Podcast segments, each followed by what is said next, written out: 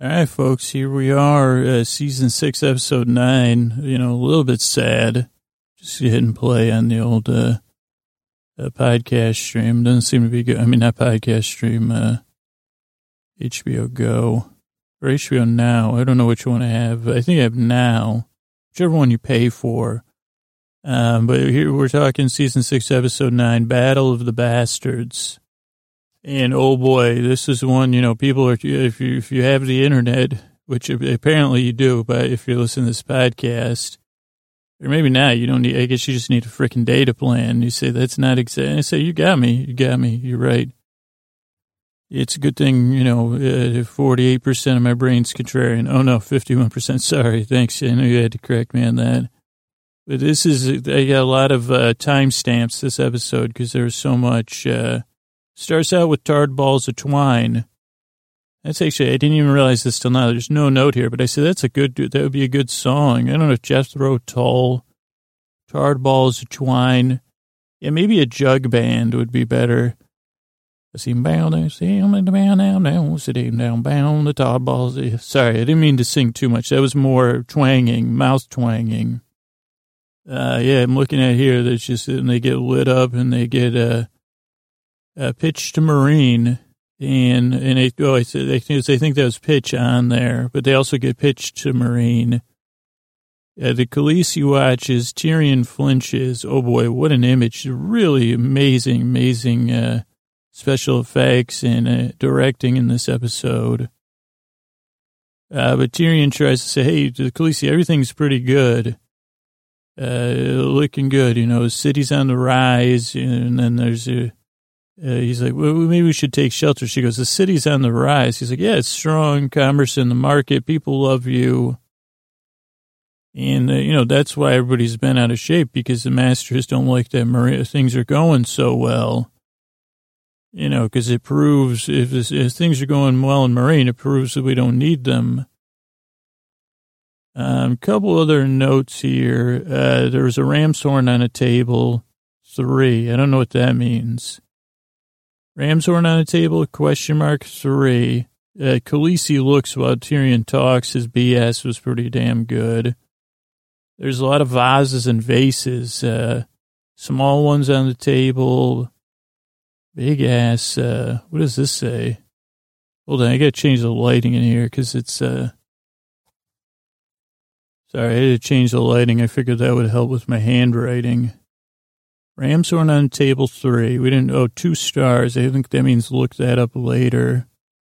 A giant vase as decoration. That's another note I want to look up later. Big, ash, and good. Shall we bring lots of vases? Oh, shall we begin? The Khaleesi says, and he says, uh, do we have a plan? Khaleesi's like, oh, I got a plan. It's called being a badass. And Tyrion says, well, and she goes, oh, you don't approve? He goes, well, I thought you were more merciful and, you know, plotted out uh, things, Khaleesi. I didn't think you were like your father, you know, or your uncle or whatever, merciless, like merciless Ming. And like Khaleesi says, okay, tell me more. Maybe she did that. I don't know. I was just saying that because it sounded good a big, a nice big vase on a table with a smaller one by it. And the Centurion says alternate approach. And then there's a wide, wide shot. I think that's a, it looks like it could be the word wide. Could also be any word. It does look like a W I D, but there also could be another letter and an R, but that doesn't make it word. Uh, but we have a meeting with the conceitful. Is that what that says? Conceitful, confident. No, they are conceitful though, but I wrote confident at the time. Masters, there's a bay in the background, and this is a slow burn scene, such a slow burn. Because they're, they're being jerks, you know, they're like, okay, we're here to discuss uh, uh, surrender, and the masters think it's a Khaleesi surrender, surrender, and they're like, well, no, we're not going to, you know, you're, you're, you've lost, uh, your reign is over. Uh, they're saying all the stuff we're going to do. And he said, well, we didn't clear, uh, Tyrion says, we didn't, we're, maybe we weren't clear. It's your surrender. Or maybe Khaleesi says that, not mine. And they say, well, yeah, it's tough to get used to the fact, Khaleesi, you're not a badass. And she goes, oh, yeah? Uh, she, they say, your reign is over. She says, my reign has just begun. Uh, but at 8.05, and I'm kidding, this episode, you know, I guess I probably won't even think to put this in the show notes because it would be even more confusing. You know, my show notes are confusing enough. But here's the 8.05 is the timestamp. Uh, as the masters talk, you just see this dragon diving in the background. It's just such a, uh, was so wonderful. And then she says, your reign is over, they say, and she says, my reign has just begun. And then we get some Dungeons and Dragon, you know, Monster Manual style cover landing of the dragon. And the Khaleesi climbs on, and then she flies out, and then the other dragons bust out of the pyramid. And I said, that must not be a load bearing wall. I said, did those dragons check to see if that was a load bearing wall before they uh, melted it? And then they coordinate flying. That was a tough, it really was a bad looking word. I was able to, and then, you know, the dragons are doing stuff. The Dothraki roll in with uh, Daario Naharis at the front. The dragons mess up a ship. It was, they, she says, Dracarys. And man, did, I mean, this, what is, I don't know what the budget is or if they did a lot with a smaller budget. I mean, bigger than season five, clearly. But I mean, man, it looks good. Like the dragon, you can see like rippling and scale. Like, I don't know if it has scales. It has more very lizard like, I guess, because it's a lizard. Is it Tyrannosaurus Rex? Does that mean thunder lizard? You know, dragons are such a, I mean, it's a tough thing. When you deal in dragons, or I guess when you dance with dragons, wasn't, didn't that one take uh, George R. R. a little while? But I mean, it's tough to not. I mean, there's been a history of movies messing dragons up, I think, where people have met, you know, boys of my generation, young women of my generation, dragon fans. You go, this is finally the movie where they're going to get it. And then you go, oh. And, you know, and I guess a little part of you, it doesn't, you know, it just curls up inside you like a t- the dragon lover part of you it says, "Oh, that's not that's not a drag. I mean, that's not the total drag. These are total dragon packages in an unexpected way because these are very worm like W R Y, that one W Y R M or whatever. Uh, so bravo, rippling skin. The boat gets toasted. Uh, then Grey Worm deals with the. He tells the soldiers. He says, "Hey, go home." You know, hit the road, go back to your families, and then uh, Tyrion deals with the masters. He says, you know, thanks for the ships, but we made a pact, and uh, you violated that pact. Uh, now our queen's forgiven, but you, you know, we got to deal with this. Uh, this one was very political, I think. There's a nice message in here because he says, uh, it always seems to the masters, he says, it always seems a bit abstract, doesn't it? Other people passing away. You know, he's talking about sending young men off to war, I believe. Uh, so I applaud their ability to kind of make a, you know, nice, uh, tuck some statements in there. And then Grey Worm, when he deals with it, after he deals with it, he, he adjusts his vest downward. I don't have a timestamp on that, but it was really, it was hilarious. And very, you know, he, he had, his vest had become un, it wasn't tucked. It was just, it had to be pulled down. I guess it was, what do you call it? Cinch? No, what do you call that? Like a, not a wedgie because it was a vest and there's really nothing for a vest to wedge in. I don't know, riding up. I guess that's what you say. His vest was riding up. And then uh, Tyrion pat, pats the last master on the shoulder. And we, then we have dragons flying in the sky and the dude closes his eyes. And then we have the Boltons and the Starks meeting, and Ramsay's all smiles. Uh, Sansa's grim. And, you know, he's got, he's, oh, my beloved life, I've, wife, I've missed you terribly. Thanks for returning, Lady Bolton. And then he says, you know, you guys could kneel before me, and, you know, I'll, I'll pardon you. And he says, there's really no need for battle, you know, Jon Snow. Why don't you get off your knees or get on your knees, you know, and, and give up. Get off your horse, get on your knees. And when he says, uh, uh, what does he say? Pardon these traitorous lords. When he's, Ramsay's being very dramatic, just like he was on a stage. 1448 is the time. Uh, the Lady of Bear Island, Lady um, Mormont, her look is worth probably, I'd probably pay $4 million for her look. She's this, whatever, I don't know how old she is, 11, I would say. Maybe she's yeah, maybe she's somewhere between nine and, and, and, yeah, I'd say 11 years old. She has this fierce look on her face. It's so good. Uh, trader, right on traitorous houses. And Ramsay even has the gall to say, I'm a man of uh, mercy. And then Jon says, yeah, you know, you're right, uh, uh, jackass. There's no need for battle you know, no soldiers have to deal. So go, let's do it the old fashioned way. You versus me. You know, one thing about Ramsay, as much as he, he's a coward, but he doesn't break either. Like, I don't know. I mean, we should get a hold of his brain to study it. Uh, probably wouldn't do us any good. But, uh, you know, because, uh, it's just his ability, his cognitive dissonance, uh, even while he's a coward, he's able to maintain I mean, he's not an alpha male, but I think he has some like thing beyond alpha, but only like 20% of him. I mean, he's just a horrible, horrible person. And his ability to maintain this uh, cognitive dissonance with this uh, false dominance, or I mean, it actually is dominance. I don't know. I'm not. That's why I don't have. You know, I don't deal in. I deal in madness, uh, but just my own. But uh, he says, yeah, Jon Snow, I don't know. I heard you're tough, so I really don't want to deal with you. He goes, I got a bigger army.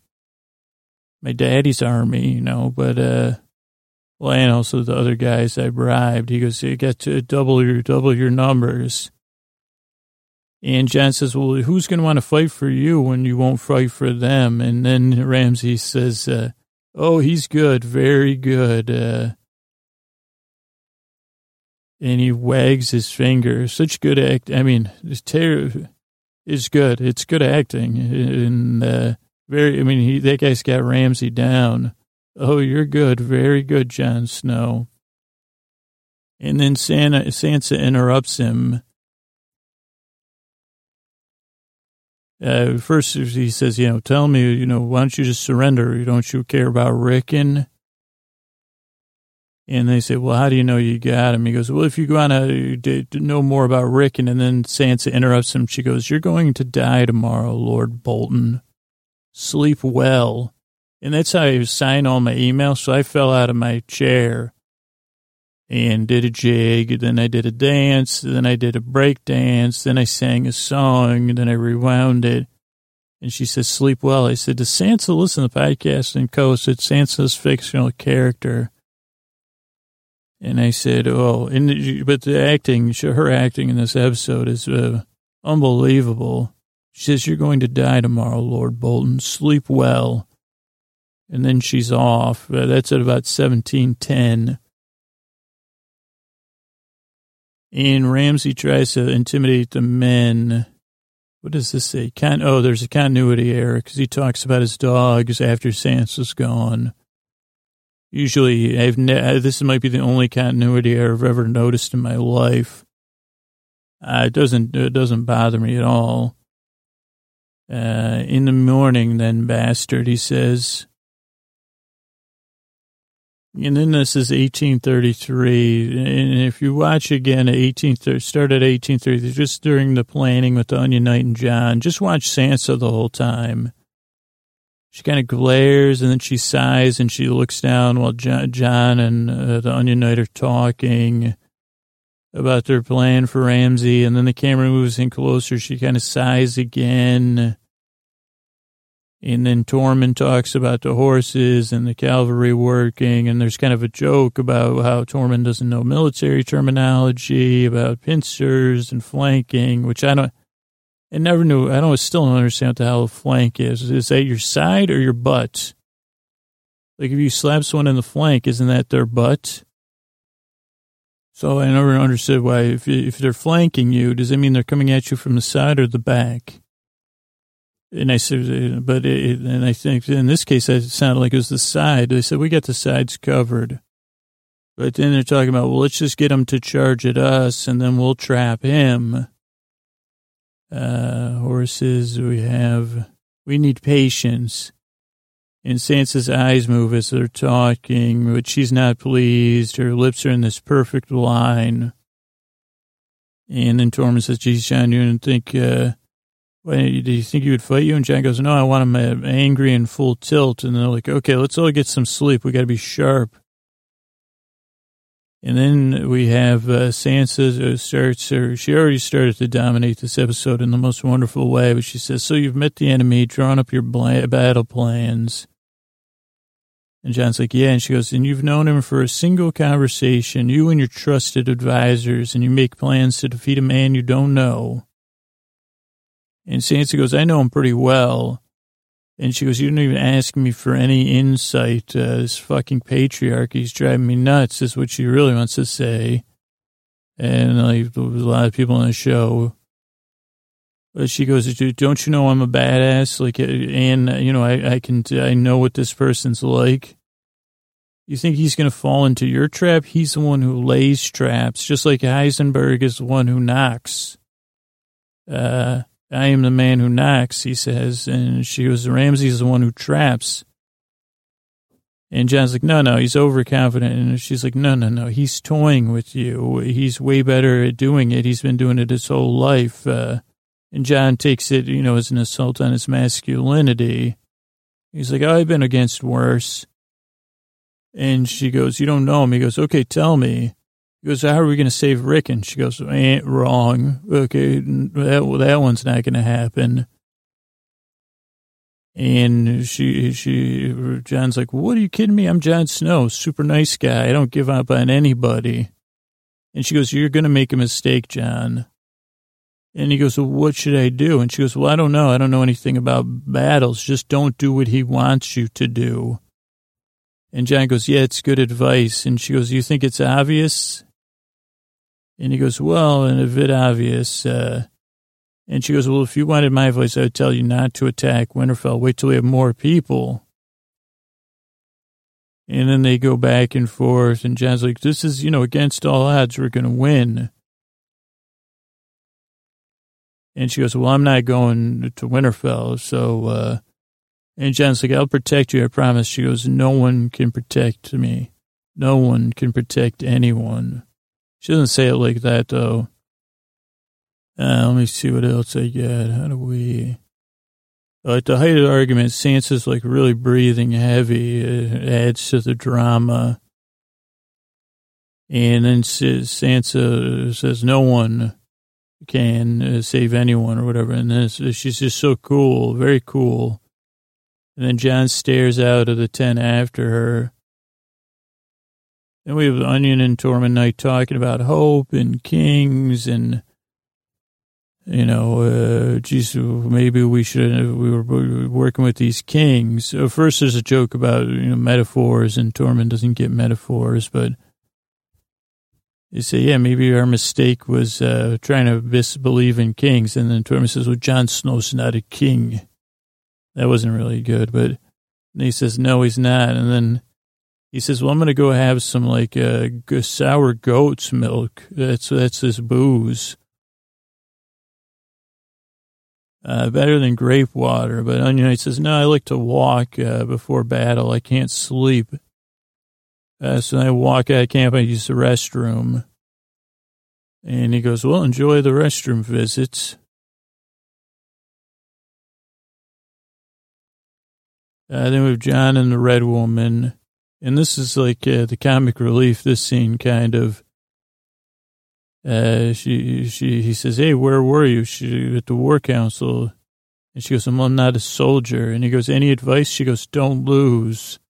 And that was gold. And he says, well, just don't, you know, no more, uh, you know, magic tricks. And she goes, well, I just follow my God. I don't listen to you. I'm of the Lord of Light. And he goes, well, if I don't want to come back, she goes, I don't care. I do what the Lord of Light wants. I got no power. only what the Lord, of Light, you know, light has me do. And she goes, and, and I'm not saying it's fair. She goes, maybe this is just a small part of the plan that doesn't make any sense, uh, and it's not fair. And Jon, this is really good. She, Jon says, what kind of God would do something like that? And she says, the one we've got. And I, I said, man, I love it. I love that. And again, just a very timely, I thought. Uh, let's see, Jon Snow, any advice? Oh, and then uh, caresses her. Uh, I don't know. Oh, his, as Jon Snow leaves, there's a long shot of her silhouette in her tent, which was nice. A real long one, which leads us to the next scene, which is uh, Onion Knight walking. He finds Shireen's, Shireen's, Shireen's uh, stag and some ashes. He picks, picks it up. I think he figures it out. And then there's a, I could use this as a poster just in case anyone uh, listens to, I, I, know, I don't know, but, but if anyone listens, works on Game of Thrones and listens to this, 2819, that should be a poster. It's Onion Knight against the sun, against the sky. You couldn't tell if it was like the sunrise, the sunset, or just like northern lights or something. It was a beautiful shot. It almost reminded me of the end of the latest Star Wars a little bit for some reason. And I just, I loved that scene. 2819. Onion at sunset. Onion at dusk. Onion at sunset. I don't know. I guess, uh, onion night at dawn. Onion night in the morning. Uh, I don't know. I, I can't even think anything witty. I'm already laughing though. Okay, then we have uh, Tyrion, who's still bitter. We have Tyrion the Khaleesi, uh, Theon and Yara making their plea to the Khaleesi and Tyrion, but Tyrion's still got a resentment towards, uh, uh, what's his name? I already forgot. Theon. Too many T names for me to remember. He's like, you know, you, you, you bullied me. And, you know, Theon says, Jesus, that was a long time ago. And he and uh, uh, Tyrion can't even. He says, "Well, how's the things been going for you? Not so well, huh?" He goes, "I heard you did up to bad stuff." He goes, "Well, not what you think, uh, but just as bad." And then Yara said, "He's paid for it," and Tyrion's not having it. He goes, "Doesn't seem like it." And I didn't quite understand how angry Tyrion was, but uh, I guess I'd have to rewatch season one because he's like, oh, you're so complicated. Uh, it must have been hard for you growing up at Winterfell, not knowing who you are. But then we all lead, live complicated lives. And then Khaleesi says, all right, it's politics time. So you got a hundred ships with sailors. Uh, what do you expect? Uh, Tyrion, you want me to support you to be king? He goes, not my claim. He goes, you're Yara's. And the Khaleesi says, what's wrong with you? He goes, I'm not fit to rule. And then Christian says, well, like, at least we can agree on that. And then we get this little Yara Khaleesi connection. To Khaleesi says, well, have you ever had a queen before? And Yara's like, no, uh, but or your uncle Euron came and took the throne from Yara, stole it. So we jetted out of there. And then Khaleesi said, I heard your dad was a terrible king. And Yara says, yeah, just like yours. And Khaleesi likes her confidence. She goes, yeah, we both dealt with usurpers too. Uh, Khaleesi, even when Tyrion says, I'm not fit to rule, she has this impressed look with Yara. And then they say, well, Euron, Euron's going to come here too, but he wants to, you know, marry you and use you in addition to giving you, uh, you know, uh, stuff, including, you know, uh, stuff, stuff. And she goes, well, you, you, know, I don't have to marry anyone in this situation. And uh, Yara says, well, you know, I'm not making demands, but I'm up for anything. Khaleesi gets a kick out of that. Uh, he goes, he, and then Tyrion's, or, uh, Theon's like, he's just gonna, our uncle would just use you to get to the seven kingdoms. And Khaleesi's like, well, what do you want? And they go, just the Iron Islands back. Uh, and Khaleesi's like, yeah, that's it. And then they say, take out our uncle. uh, and anyone that thinks a woman can't rule. And Khaleesi says, okay. And then Tyrion says, well, what if everybody wants independence? Uh, and Khaleesi says, relax, you know, people can ask. I just don't have to say yes. Uh, but she goes, you know, then uh, she says, you know, our fathers were evil men and they left the world worse than they found it. We're not going to do that. We're going to leave the world better than we found it. So she goes, you support me to take over seven kingdoms and no re- reaving or any of that reaving type stuff. And, you know, you'll have a deal and Yara's like, huh. And then Theon gives her this slight nod and then she says, all right, you got a deal. And then uh, they do this cute little hand, the arm shake they do. Uh, Khaleesi has trouble. I'm surprised this is her first arm shake, but she has trouble with it, and then she seems delighted with it.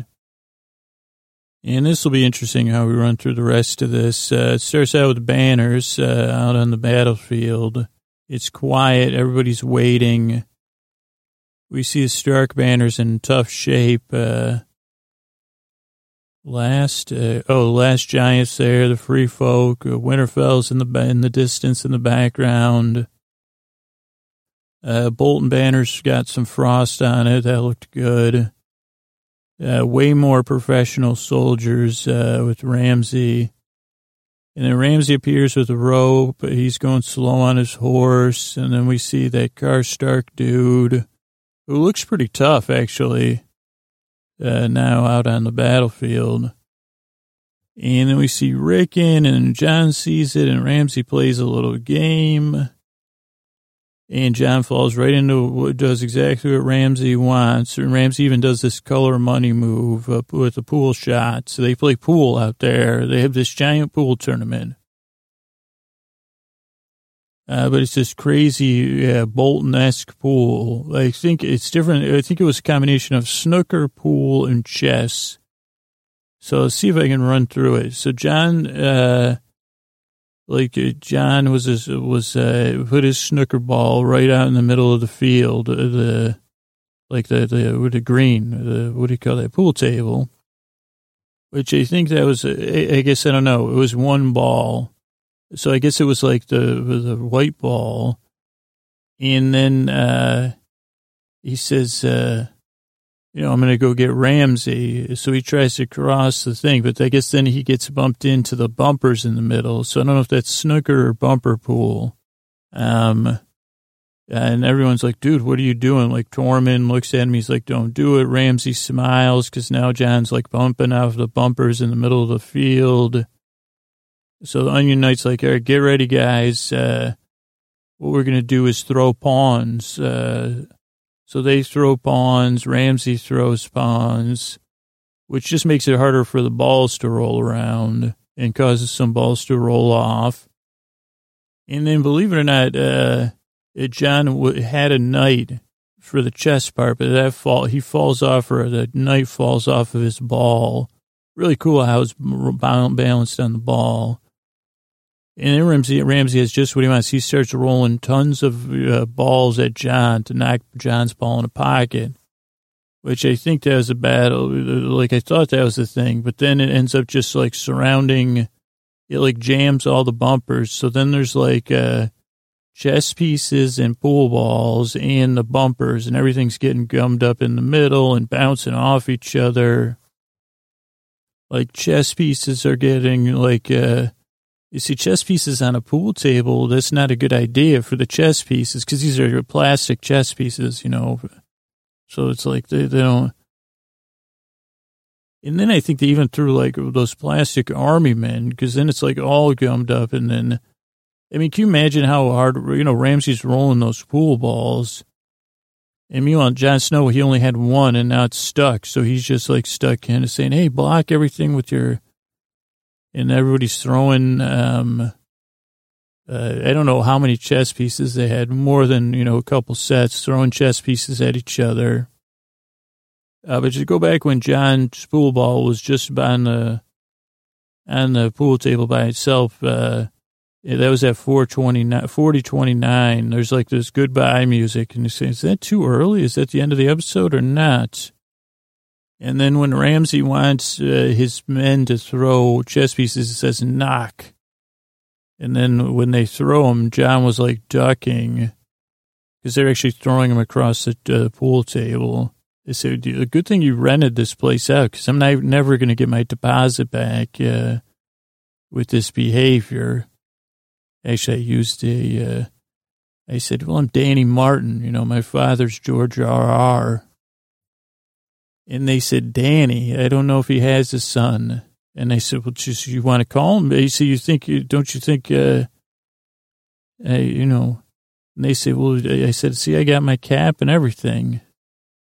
And then they said, well, prove it. And then I said, well, here's an ode to the Jets. Oh, with woe, I watch the Jets like Jon Snow on a field, you know, cold and wet a Sunday comes and I'm supposed to, you know, and then I'm supposed to work at, and then they say, okay, okay, close, you know, I guess maybe you are. Considering you're here with Jon Snow and Ramsay Bolton, and, you know, I say, yeah, what do you think it would? Uh, but that was when the goodbye music, then that's when Ramsay starts rolling all his balls. And then the Onion Knight rolls his balls, and then everybody's throwing chess pieces at one point, I was so worried about losing my um, uh, deposit, my you know sound dropped out. I couldn't even hear the rolling of the pool balls and the throwing of chess pieces. And also, then the onion was like, "Should we throw more?" Uh, onion goes. What does that say? I don't know. And Ramsay's just watching enchantment or enrichment. I don't know what that says, but, uh, I mean, basically what happens is like, uh, and I was like, I'm never going to get, I said, and I said to the manager, what if I just buy plastic chess pieces? Said, why do I put a $500 deposit down? You know, cause so many, I said, just this pool balls with these, I said, Ramsay, why did you invent this game? And then he maniacally laughed, you know, cause so many chess pieces were, and then they were like stacked up, uh, never go anywhere with Ramsay Bolton. That's the simplest thing but the table's like covered in chess pieces, so they're piled up. And Ramsay's still like throwing pool balls at chess pieces. and chess pieces at pool balls, and he's accurate. So then that's breaking stuff. So then finally he then he gets all you know retentive, and then he surrounds the chess pieces, Jon Snow's chess pieces, in the middle of the board. Um, I don't know, some sort of new, he said he invented a new chess piece called the uh, Shield Master or something. I said, that's the worst name for a chess piece. And he said, worse than Rook. And I said, uh, I said, Rook's a sweet name. And he said, really? And I said, better than Shield Master. I said, I don't think Knight, Queen, Bishop, Pawn, Shield Master. I said, one of these things is doing its own thing. And he said, well, what's the problem? He says, two words. And I said, you could call it a shield, but I said, that's still lame. And he said, I'm warden, uh, king of the north. And I said, well, not for long. And then I laughed maniacally. And I said, keep my deposit. And then I threw chess pieces up. But then Ramsay surrounded the thing. And then I guess I kind of felt like I was in Dave. I felt like I was in Infinite Jest for a while playing that uh, game, the tennis balls, and you know. But it's because I didn't. It's just like when I read that, I said, "What the hell is going on here?" And then I said, "Jon Snow, you following the rules?" She said, "Yeah, I'm losing. I'm losing. Not. It's not going good. He's got me in an encirclement." And they said, "Well, we got to imagine our way out of here." So then Tormund and Karstark, they kind of did, did their pieces were it was fun. And everybody said, okay, let's, you know, our horses are, you know, dancing around each other. And then Jon couldn't find his piece. He said, it's somewhere. And I said, how did you lose your, your ball? It's in the, cause cause there's so many chess pieces. I can't find my ball. And then Ramsay said, if you can't find it by the count of 10, you lose. So we're trying to find his ball. It's buried under all these chess pieces. And Ramsay's still like crushing all of uh, our chess pieces. I guess I was on Jon Snow's side was the other thing. And then, you know, just picture this if they did it on Game of Thrones, because they did do a remake of this game we played. So there it is. Like, uh, let me set it back up for you. If it was happening in a physical place instead of where it really happened on a pool table. So we have all Jon Snow's pieces, and they're surrounded in this tight space. And there's chess pieces everywhere piled up, which makes it hard to move, you know, if there was like millions of chess pieces in your way and they're encircled by these shield masters or whatever you want to call them, so they can't get out through the shields. And everybody's tired, and the giants are even the giants tired. Um, and it's hard for the giant to even reach down to a pool table. But now we're at a bat, you know, field, a bat, you know, a battlefield they call it. And you say, "Oh boy!" And then Tormund and Karstark, Karstark's trying to like cheat and grab Tormund's piece out of his hand. I felt like I, I, said, I said, I swear, I feel like I'm at a freaking daycare center.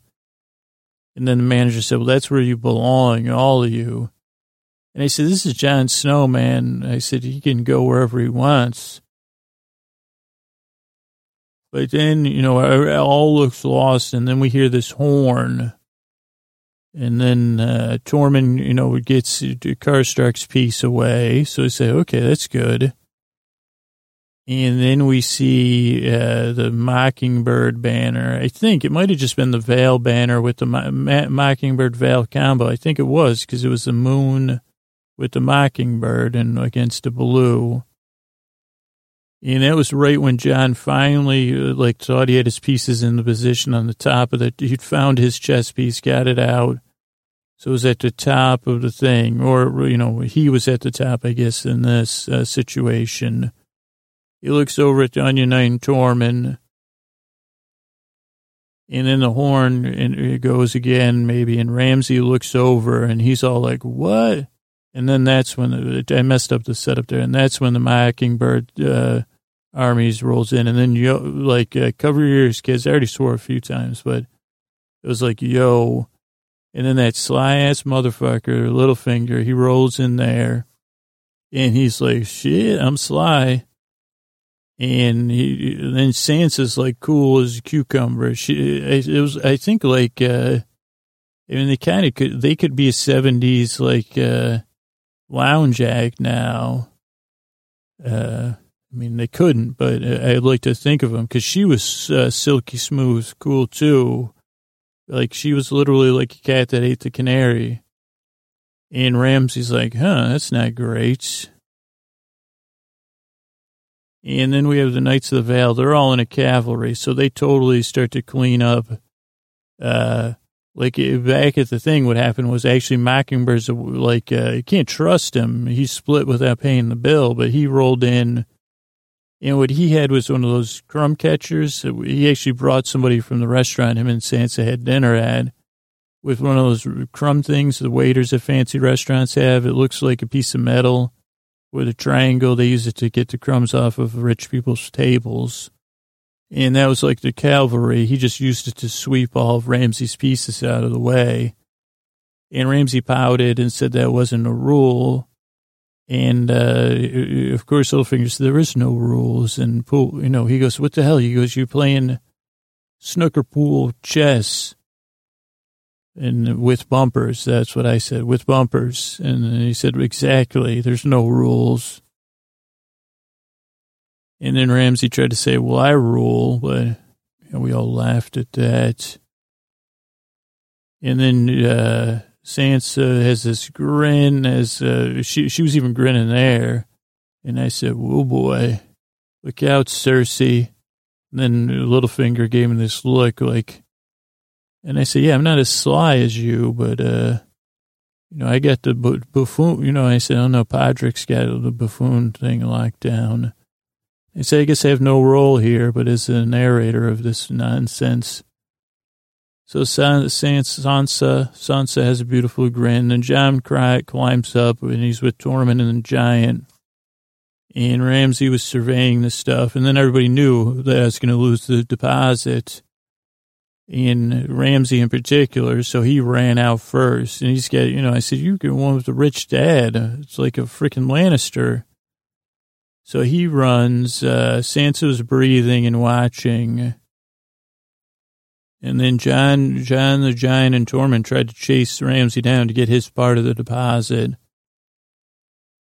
And then let's just use the metaphorical thing. So he runs into Winterfell, Ramsay, and locks the doors. He says their army's gone. And uh, the guy says, our army's gone. And he says as Ramsay's walking by, and Ramsay actually still is, he still can't get over his craziness. He like stops and then he kind of falls, turns back, and he says, uh, "We have Winterfell. They don't have the men for a sweet siege. Just lock up. We just wait them out."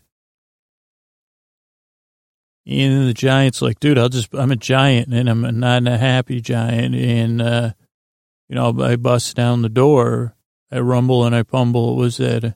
Huff and I puff and I blow your door down, Ramsay? And then really we were knocking on the car. His, he was in a limo. And, you know, the giant, we said, well, you know, roll down the window, pay, pay part of the deposit, man. Uh, but the giant comes in. Let's go back to the Winterfell model. And the giant comes in, and Jon's with the giant, and then like any good bully, you know, Jon's exhausted, and then Ramsay's like, oh, okay, why don't we, why don't we have like a dance off now? And Jon's like, I already won the game. You ran out on the deposit.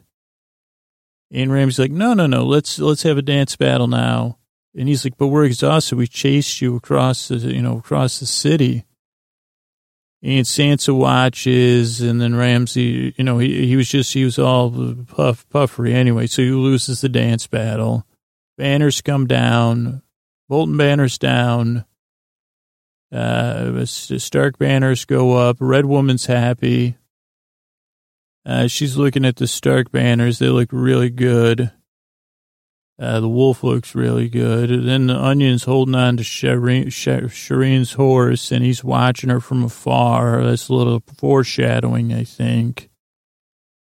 then we have Sansa and Jon. Sansa's like, hey, where is he? And then Sansa kind of has her day. She goes to see Ramsay. He's kind of surprised to see her at first. Ian Ramsay still tries to be himself. He says, Oh, hi, Sansa. This is where I'll be staying now. And she goes, Yeah, you mean jail for running out on the bill? And he goes, Oh, I guess our, you know, I guess you're breaking up with me. Time's come to an end. And he goes, That's all right now. You'll always love me. This is typical, like, uh, uh, crappy high school boyfriend. You'll always, I'll be your first love always. And she goes, nope, I'm a bit, you know, I'm a, I don't need you anymore. You think there's probably a song about that or a saying, wash a man right out of my hair, but that's not the one. I think there's one with more edge than that. Uh, she says, uh, I think like this. She says, your words will disappear. Your name will disappear. Your house will disappear. All memory of you will disappear. And she's so calm. Her voice is so calm, very like Cersei. When she says, all memory of, uh, uh, you know, you will disappear. Very Cersei. And then Sansa just watches him. First, she almost walk, walks off when he starts crying, you know, oh. And because then he says, you know, I did, I guess I did just, you know, ruin the, the pool off. She has a couple more sweet lines, but uh, like she goes to leave and then she stays, and then just oh my god, more swearing because this is so good. Uh, at the end, she uh, walks off and she strides. She doesn't walk off. She strides off. It is so fucking smooth, and then she gets a smile on her face. Uh, total awesome. Uh, said that that was a breakup. Holy moly. And that's the end of the episode. Wonderful, wonderful. And some amazing stuff, I obviously, I couldn't cover. Uh, but yeah, and I, I, did not get my deposit back or any money from Ramsay or the Mockingbird. The Mockingbird's like, he said, I'll pay you on Tuesday. And he said, could I pay you by having the, uh, that kid for that, you know, my king work for you, become your intern? I said, that one sniveling, the sniveling king? He said, he goes, you're, and I said, no. So that's it. We'll, we'll get on to the other stuff, okay? All right, so tonight uh, for episode four six, we're going to talk about Color Money a little bit, the movie, the film, and we're going to talk about vases or vases, uh, history stuff, and then bunting and penance. Uh, penance, uh, that sounds like P E N N A N T, you know, the, the thing. I guess when you're raised Roman Catholic, it's a whole nother. So, uh, that's what my shoulders just said, even though I said penance. I said, oh, does that mean I got to say eight? Yeah, shame city. Anyway, it's a silly podcast. And then hopefully we'll have time to touch on continuity errors, even though it's not a big deal.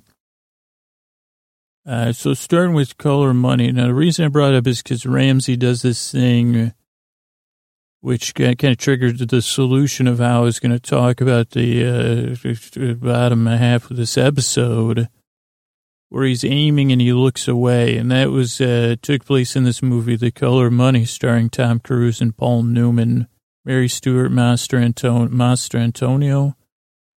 And then it was again reenacted, even though the Dazed and Confused, technically on the timeline took place before Color Money.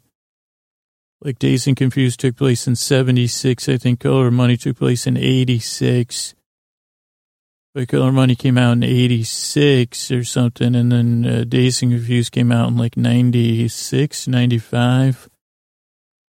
Uh, but Ben Affleck also does a, the look away pool move where he makes a shot. Very cool. One of my, I mean, uh, Dazed and Confused, Royal Tenenbaums.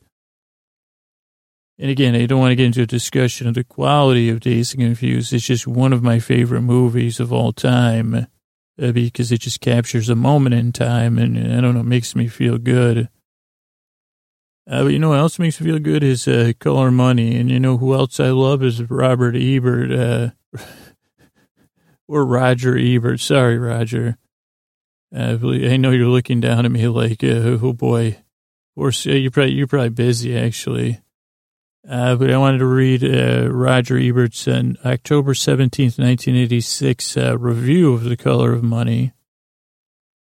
Uh, or just quote from it, and we'll talk more. If this movie had been directed by somebody else, I might have thought differently because uh, would, might not have expected as much. This is paraphrasing. Color Money is directed by Martin Scorsese. Scorsese uh, the most exciting American director now working, and it's not an exciting film. It doesn't have electricity, wound up tension of his best work. And I was too aware of the story marching by. Now, uh, Ebert goes on to say, Scorsese may have thought of this film as deliberately mainstream, a conventional film with big names and a popular subject matter. And maybe he did it for that reason, but this is a paraphrase.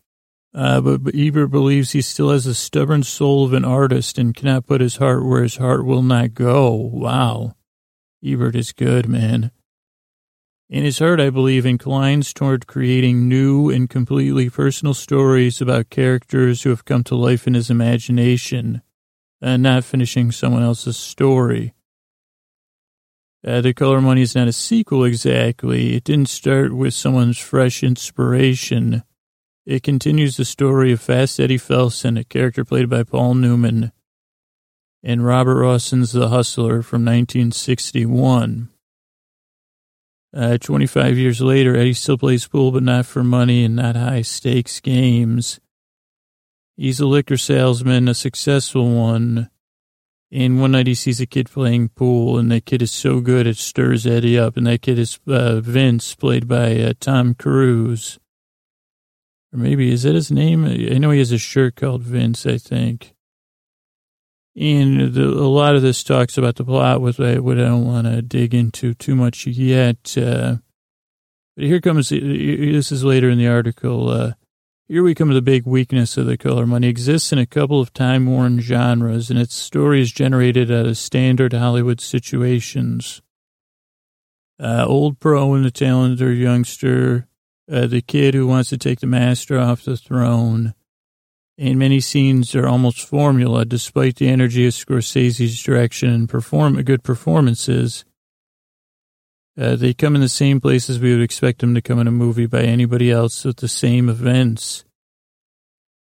everything eventually points to the ending of the film, which we know will have to be a showdown between Eddie and Vince, between Newman and Cruise. And the fact that this isn't a just a big payoff scene is a disappointment. And then uh, uh, Ebert speculates, does Scorsese think the movie was about the personalities of the two heroes and that was unnecessary to show them, like, who would win in a showdown? Uh, perhaps, but then why plot the whole story with genre formulas only to bail out at the end? And then he talks about a famous metaphor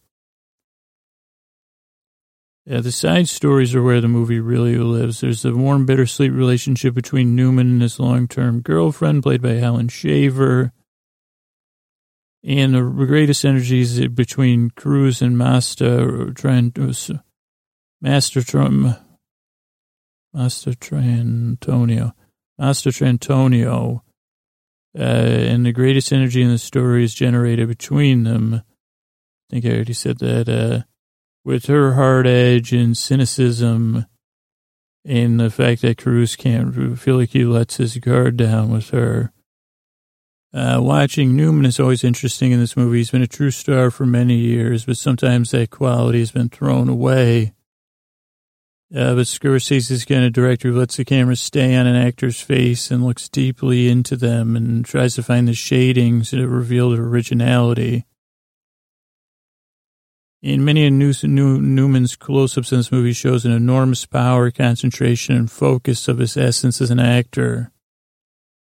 Okay, so there's some reason I lost that sight there, but there's another, a couple other great articles. Here's one uh, from Mental Floss, uh, from Roger Cormier, and it's uh, 17 bankable facts about the color of money. I don't see a date on this, but you know, Paul Newman won an Oscar for his second go around. It was uh, Eddie Felson, Fast Eddie. Uh, and it was Paul Newman uh, who approached Martin Scorsese about the film. Uh, Walter Tevis had written the book The Hustler and the sequel to Color Money. Uh, Newman didn't care for the adapted screenplay, so he went to Scorsese because he was a fan of Raging Bull and wanted a similar tone for Color of Money. Uh, Newman drove the screenwriter crazy. Richard Price, oh, the famous Richard Price, the great uh, novelist, uh, was brought on to work with New- Newman and Scorsese on the screenplay, which would feature his own interpretation of what happened to Fast Eddie. Price would work on a scene, then give it to Scorsese, who would read it and give him notes. Then Price would rework the scenes and submit them to Newman, who would give his own notes. Uh, and I guess Newman wasn't easy to uh, uh deal with. Uh, 20th Century Fox did not want Paul Newman or Tom Cruise. Uh, Fox was enthusiastic until Sherry Lansing left the theater, and then the new bosses didn't like the script or its leads. Columbia passed. And Touchstone Disney, Eisner and Katzenberg at Touchstone Disney saw the potential and green, greenlit it. Uh, Scorsese and Newman risked some of their salaries because they did a 50 day shooting schedule, 14.5 million budget. And they worked out a deal where if the movie went over budget, uh, Newman and Scorsese would have to make up the difference. Uh, with one third of their salaries each at risk. Uh, and they actually did shoot one extra day. Oh no, they finished one day early and 1.5 million under budget. Uh, Jackie Gleason, who played Minnesota Fat, Minnesota Fats in The Hustler, passed on returning to the movie. Uh, and they said it was kind of like they were trying to stick him in anyway. And so Gleason was like, forget it. Uh, the character Janelle, uh, played by Helen Shaver, that's uh, Eddie's love interest, uh, was added uh, at the last minute. Oh, so that he wouldn't look like he was in love with Tom Cruise. Oh, interesting. Uh, John Turturro's agent didn't want him in the film because he didn't get played what he felt like he was worth to play Julian, but he took the job anyway. Uh, during the production, he showed his screenplay for Mac to Scorsese, who was gave him some advice, and that got became a movie in 1992. Uh, Master Antonio, Mary Stuart, Master Antonio was the last person to audition for the character of Carmen. Uh, Cruise and Newman had met before. After Newman had saw Cruise in Taps, and uh, he said, uh, "He said, hey, killer," and uh, I don't know. I never. I don't know if I've seen the movie Taps. And Newman called Cruise only by his last name on set. Uh, they didn't have time for Cruise to learn every pool shot. Uh, he played a lot of pool and he improved 200% over a few weeks' time. And he performed all the pool stunts except for the one when he jumps two balls for a shot because uh, they just didn't have the time or the money. Uh, Scorsese does the uh, voiceover on opening credits. Uh, top pool players and one stooge appeared in the film. A famous pool player, Steve Mizerak, uh, portrayed a opponent, one of Eddie's opponents. Jimmy Mataya, known as Pretty Boy Floyd, played uh, Julian's friend in the green room. Keith McCready played Grady Seasons, and Iggy Pop was in it. Wow, as a pool player, that's cool. Uh, they weren't actually using a famous cue, the Balabushka. It was actually another pool cue. Uh, Scorsese, according to us, got the idea for Goodfellas while shooting Color Money. During some downtime, he read a review of Nicholas Pileggi's Wise Guy while he was directing The Color Money. And it said something about this character, Henry Hill, having access to all these uh, levels of organized crime because he was an outsider. And he really got interested and became fascinated by the possibilities.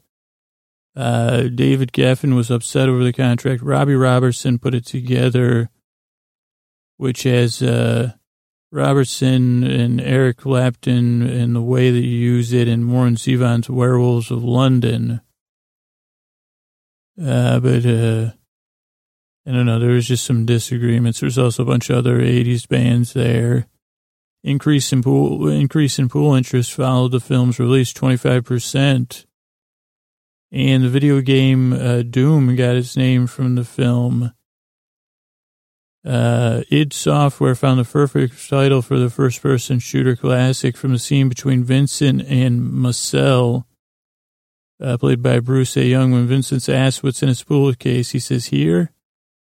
And then he opened this case and he said the one word response, Doom. And there's a couple other articles. There's also this great, Forest Whitaker's really good in it. Uh, so it's Color Money. Check it out. I'm sure it's streaming somewhere.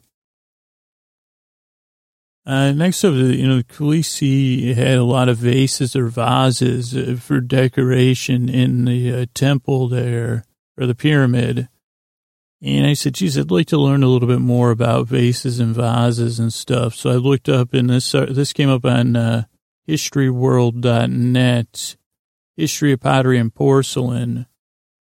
In, uh, let's see, to pot or not to pot, archaeological, archaeological evidence, uh, with, uh, together with examples of primitive tribes in recent times, shows the earliest containers used by Neolithic man ranged from hollowed out pieces of stone or wood to animal skin and above all baskets. Uh, Almost every region of the world has uh, suitable materials and grasses, reeds, and willows uh, to make baskets, but they're not good for liquids. This is paraphrasing.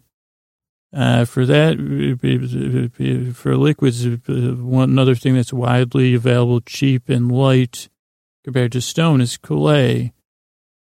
Now, not all societies have developed the use of craft of potteries. Nomads tended not to be potters because uh, of the technical demands of life on the move and they're fragile. And also where nature provides uh, pots in the form of gourds, they didn't need to either. Uh, but most communities tending their props, uh, crops, I give them props, uh, during the Neolithic Revolution, uh, discovered the technique and use of pottery. With one remarkable exception in the Czech Republic, uh, most of the earliest examples come from the Middle East, where our, our, our agriculture uh, first developed uh, 6500 BC in Turkey. uh, Katal uh, Hyro, uh, Huruk, uh, that was made by primitive potters, rings of coil or clay built up from a circular base. Uh, normally Neolithic, Neolithic pottery was undecorated. In 3000 BC, uh, it couldn't, you know, couldn't be perfectly round until they invented the potter's wheel, which was a crucial factor in the history of ceramics. Uh, doesn't know exactly where it was introduced, uh, but it developed gradually from a platform on which the potter turns the pot uh, before shaking, uh, shaping another side without having to walk around. Uh, but around 3000 BC, they found some in Mesopotamia, a cradle of so many innovations. Then Greek vases in the 6th and 5th century. Uh, the Greeks had um, uh, started to develop a more sophisticated tradition and more of the vases survive, surviving in numbers. 550 to 480 BC, the potters of Athens and Attica were the most accomplished, and they had decorative style known as the black figure vases and the subsequent red figure technique. In the 6th century, it was attractive warm color that could be given to the undecorated surface of the pot by adding red ochre to the clay. And by the mid sixth century, there's vase painters that could decorate the surface of pots with figurative scenes from mythology uh, by mixing things before the vase was fired. Uh, the painters became very prolific.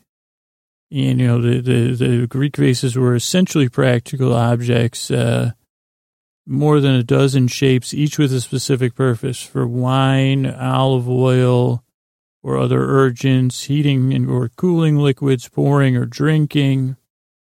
And their makers are craftsmen, you know, potters or vase painters. Uh, they they didn't have the same prestige as painters and sculptors. Oh wow, it's interesting.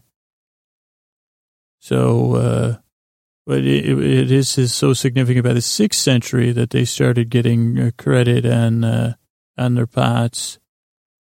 Uh, most famous painter was uh, Ergo Ergotimos. Ergo Timos. Kleitias painted me. I think. Uh, oh, Ergotimos made me. Kleitias uh, uh, painted me. In the ninth to the first century BC, we started with glazed ceramics uh, in Mesopotamia and Egypt onwards. Uh, and then Greek ceramics in the sixth and fifth century.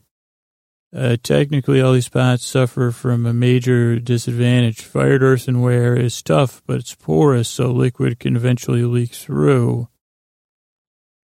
I mean, in cooling, that's good, but it's less appropriate for storing wine or milk. So then they added a glaze, which was a technological breakthrough in Mesopotamia, originally used for tiles uh, which, you know, before uh, getting fired in the kiln, you know, they had some that made a glassy skin impermeable. And they could also be used again for decorative quality. So that's interesting. Then we had African terracotta figures uh, from the 5th century BC. Longest surviving tradition of African sculpture are figures in terracotta. Uh, cast metal is the only other material that could withstand the continent's termites. Uh, uh, West Africa and Nigeria had the richest uh, sequence of terracotta figures. Uh, they date back two and a half millennia. And terracotta heads and figures have been found in Ife, dating from the 12th to 15th century, and Jenne, and they found uh, slowly in Mali re- re- unearthing superb terracottas from the same period. And then they had uh, Chinese pottery in the 7th and 9th century, which is a little bit different than Khaleesi had. Then Islamic pottery from the 9th to 12th century. Then the Song dynasty from the 10th to the 13th century and then Japanese uh, pottery in the tea ceremony from the 13th and 16th centuries, uh, Korean in the 1500s, and then some more porcelain in Japan, And then we get into the European Renaissance. And then the European quest for, you know, stealing stuff, por- porcelain and uh, porcelain prisoner. So there's a lot more here. And it looks like historyworld.net. Everything is written by Bamber Gascoigne. Uh, so, and I'll link to it in the show notes, but that's historyworld.net. A little bit about uh, uh, vases and vases and pottery. And then in this episode, you know, there's a lot of banners and the banners going up and banners going down last two episodes. And I thought about, uh, those triangle pennants, uh, P-E-N-N, and I said, I started trying to Google that and bunting came up. I said, oh, that's interesting. This is from Innovate, uh, innovatus.net. Uh, what is bunting? Uh, because the patriotic uh, things are coming up in the warmer months. Summertime's perfect to celebrate any memorial, with a party or picnic, but just as nice a touch as have some bunting on hand. And what's the history of bunting? It's an antique uh, type of thin fabric of worsted uh, parallel weave wool uh, that was used in the creation of flags for the Royal British Navy. Fabric was a popular choice.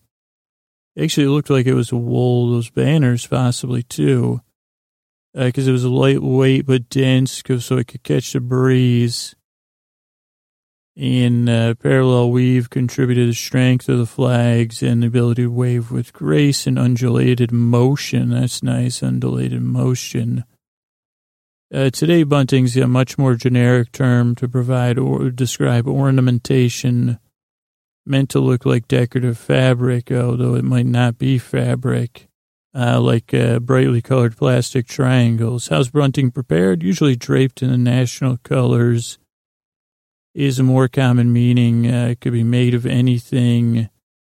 Could be shapes of triangles, rolls, pennants, miniature flags, pleated fans, uh, sticks, towels, skirts, and rugs. Could be a duplication of a flag, uh, or any flag you wish. Some bunting comes in plain colors. Patriotic bunting of doors, uh, porches, and railings of people's houses. And some patriots uh, put their bunting I bunted 365 days a year, they say. Those are the people that eat Freedom Fries, that too. And then there's a little more over on Wikipedia. Bunting or bunt is a worsted fabric, just like we said, uh, for ribbons or flags from the Royal Navy, including signal flags. Uh, the term bunting is used to refer to a collection of flags, particularly those of a ship. The officer responsible for raising the signal flags was known as bunts. And that's uh, a term still used for the communications officer. Uh, but then I knew there's a thing called the pennant. Uh, that's at Wikipedia too for sports. A commemorative flag used to show support for an athletic team. And then kids in the 50s had these on their walls. I think even, I think sometimes even I, I've seen them before. People might have, but uh, high school, collegiate, professional. The pennants were made of felt and uh, fashion colors of a particular team. Often uh, graphics uh, of the team name were on there, and the images displayed on it uh, were stitched on or could be screen printed. And today, uh, vintage pennants with rare images or special victories are prized collectibles or souvenirs from vacation spots. Uh, in Major League Baseball, it was the flag flown specifically for the American or National League championship teams of any given season or such a championship itself. In the last few weeks of American baseball season are known as the pennant race. In Australian sports, the term team, the term flag is used in the same context. The pennant is waved around the crowd to show support the team they're cheering for. Uh, so it's just a little bit about uh, uh, pennants and bunting. And then this article on Rolling Stone is from uh, September 18th, 2013. Doesn't have an author that I can see. Um, but it's just 10 ridiculous movie mistakes. Uh, virtually every movie, even a good one, can have continuity errors or factual inaccuracies. But here's some big ones. Independence Day, which is getting relaunched this year, came out in 96 during David's tirade in Area 51 uh, where he's talking about the fate of the planet. That's Jeff Goldblum, who plays David. And deforestation, he drunkenly knocks over a bin that says art department. Either the top secret installation had its own designers or a set dresser accidentally left his garbage can behind. In 1985 film, that comes up in this show, The Goonies, uh, at the end of the film, Data tells reporters that the scariest part of the adventure was dealing with a giant octopus. See, I always thought he was lying, but uh, I guess that scene was de- deleted. Uh, and it, got, it didn't. It got, when the Disney Channel would show it in the '90s, they put it back in. Was it better off with that scene? Probably. Uh, they say now our former governor out here was in a movie called Commando in 1985 with. Who was that on Who's the Boss? Uh, It'll Come to Me. She was on Charmed. Uh, it hasn't come to me yet, but in Commando 1985, it was a commercial success that established Arnold Schwarzenegger as an action hero. Uh, but the film has so many mistakes, we've lost count. There's a Porsche that was damaged that it fixes itself from one scene to another. Uh, how about the movie Gladiator 2000 during the uh, acting in Carthage? A chariot flips over and you can see a gas canister on the back, and uh, they didn't have gas in back in Roman times. How about the 1995, 1995 film Braveheart? Uh, there's plenty of flubs here, uh, from crew members caught on camera to floppy rubber weapons. Also, a white van appears during one battle scene. Never seen any of this. And if you look, uh, one scene with the pikemen, oh, I guess you, that's where the van shows up, a Ford, Ford Transit van. Uh, how about Pulp Fiction, 1994, when Jules and Vincent are in the apartment? If you look behind them, you'll see the holes are already in the wall before anything has happened where Jules goes back and looks at the holes after. Uh, how about the classic Hitchcock North by Northwest 1959?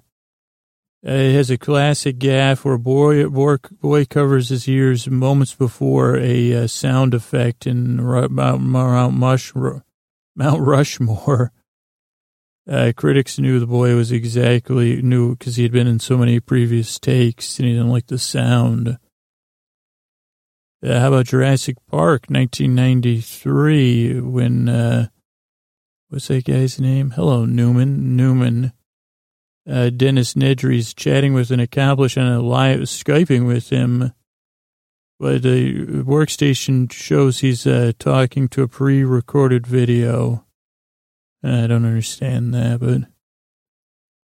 Uh, how about Django Unchained in 2012? Uh, it was sent in Antebellum 1858. Uh, but uh, a, character wears a nifty pair of sunglasses throughout the film. They had been around since the 12th century because they were invented in China, but they didn't get to the U.S. until 1929.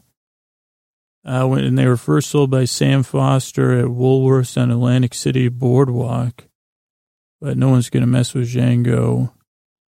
And how about T3, Rise of the Machines, uh, third entry as teeming with errors, they say. One of the most notable giveaways is when uh, uh, John Connor's uh, Cessna 172 Skyhawk, uh, the number changes on it.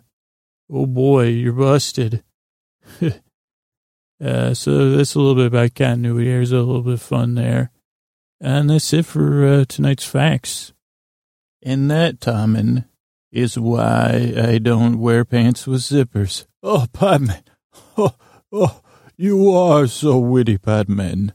Uh, did I, I was that good acting? Yeah, it is. we blew it. Oh, Padman, that was Sir Pounce. What did you think of Padman's fake conversation opener? Well, man. Yes, uh, okay, but wait, wait a second, Padman. Who made zippers? A bad man must have made the zippers, this XYZ person.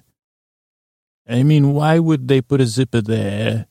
If they, you know what I mean? This is a bad man. We should put him on a pike. Uh, is he still existing? I don't know, Tom. Tom, and I mean, probably his his like uh, probably similar to you. His children are enjoying the benefits of the zipper zipper fame and fortune. Uh, well, we should punish them. Well, actually, we got to do our show, so um, yeah. That was. So, did you think that opening was funny? But man, it was sad. You you know you know I, we just we've talked about this so many times. I don't know Sir Pounce would it. Yes, a man. Yes, you don't get it, Batman. We mean we need to move on. We've discussed this discussed this enough. It was an attempt to be funny, and I preserved it with throwing it to Sir Pounce. That's usually my tactic with you. You may have not noticed because of things but you do have a brain of a, pod, a sleepy podman, so sometimes I go to Sir Pounce. So I'm talking, then Sir Pounce is talking, then I'm recycling, and then your brain has a little chance uh, to figure, you know, to get going. You know, the I I I don't like to uh, speculate. See, uh, see, Podman, Sir Pounce, what do you think about the use of that word? I man. Yes, uh, I didn't. I don't think I learned it from the Smelly Maester. No, uh, but he probably he would say speculate, speculate. Uh.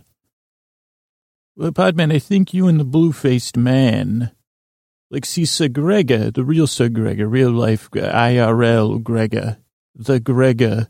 He is, in, you know, he, he's, you know, simply nice. Uh, the blue-faced man, he is, you know, simply See, you know, but but you, so I think you two are similar in some ways. You know, your brains are you know moving slowly. Okay, but we got to get to speaking and moving slowly. We got to get to your adventure. Well, also I'm buying time because it's clear you're not ready for the adventure. Yeah, but we might might as well start it anyway. Oh, okay, okay, okay. Sir Pounce, are you ready? Man. A smattering of ready, Sir Pounce says, Podman.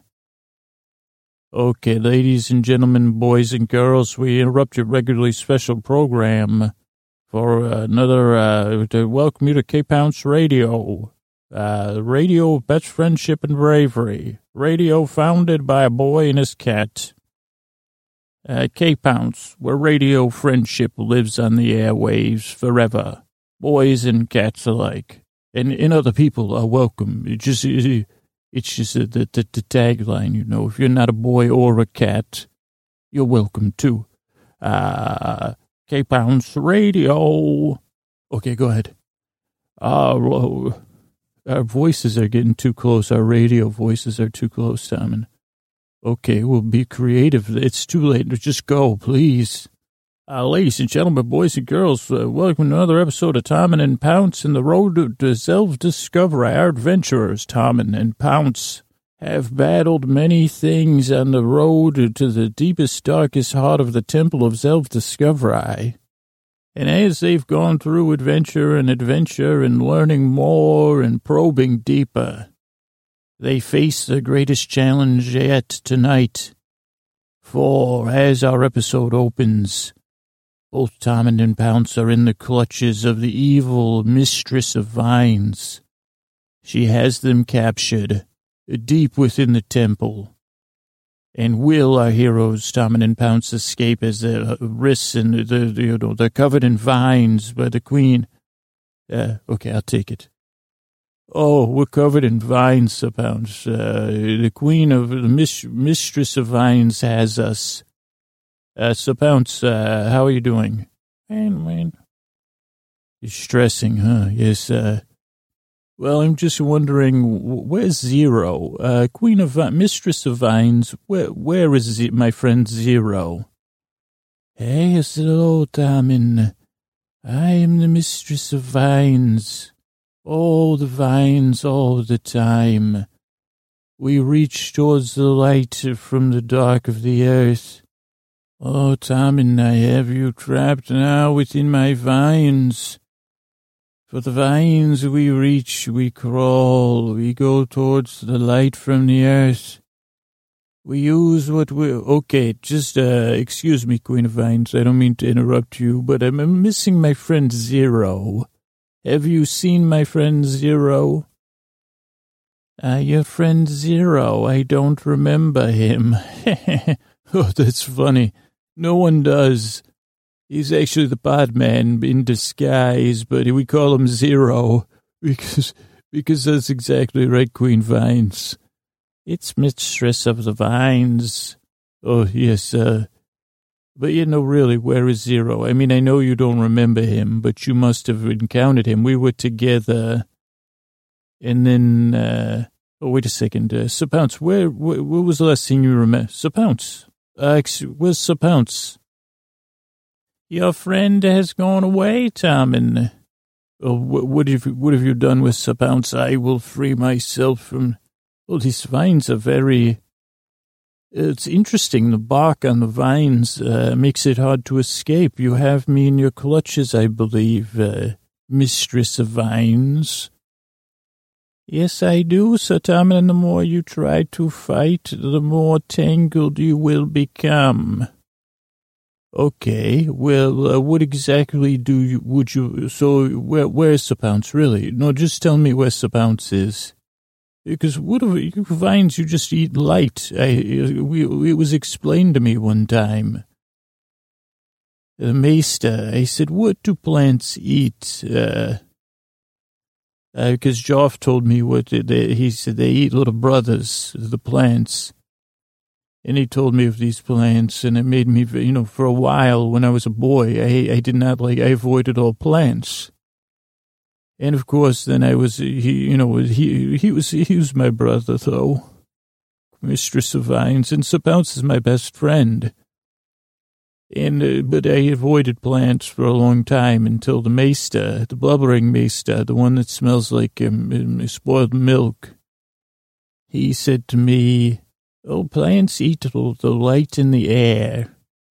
And I said, you are a fool, just like mother says. And he said, I'm a fool. I said, well, but then he tried to explain, and then this other mace, it, it, was a time when this nice maester, young maester, he was a maester in training from the Citadel.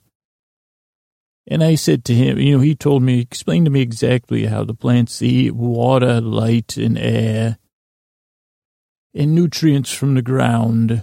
They're friends with, uh, are you friends with any worms, uh, mistress of vines? Your talking is only tangling things more. Well, I'm not threatened, for I know you could, would not eat a cat unless you're that one plant. Uh, you're not that, that's not a vine. It was so, uh, Joff told me about the plants that would, but I think it was a lie, just like all the other lies, my dear. Did you like that, uh, mistress? I could teach you a thing or two about uh, mistressing. Oh, you could teach me a thing or two about mistressing, could you, Tommen? Well, I could teach you a thing or two about this temple, for this temple is my temple, Tommen. And you have come in here, and over the years I've spread my roots in my vines throughout this temple, throughout this house. And everything that goes on here, I've had an influence in. Whether it's Zero meeting up with you, or Sir Gregor, or all your other little adventures. Alls I would have had to do was move some vines to change your path. Everything I've done's led you to me, uh, Sir Tommen. And so, that is where we find ourselves. You are deep within my temple by my choice. Your road to self-discovery has merely been me testing you to see if you were worthy. All these players in this game were there to see if you could assist the mistress of vine, so I may have some mistressing for you to do, but not of a sort of teaching. Okay, I stopped listening after a little bit. Uh, you said this is your place, this is your temple. You're in control. Actually, I think I followed the whole thing. You were just uh, a bit like zero going on and on. This is your temple. This is your place. You're in charge. You are in control of everything. The subtle touch of a vine has c- c- controlled all the events of my life. Is that what you're saying? Yes, but I worry that you're starting to think a little bit too independently, Tommen. And that's why I wanted to get you alone. For I think I need your help to continue my work without you and your influence. Mine is merely confined to this temple. But together, Tommen, we could conquer so much more, and no one would know that it was my hand guiding things. For I've observed you, and you are a unique boy. Oh, yes, yes, yes. Some would say other words other than unique. They have said those things about me, but that is a nice way to put it. Thank you.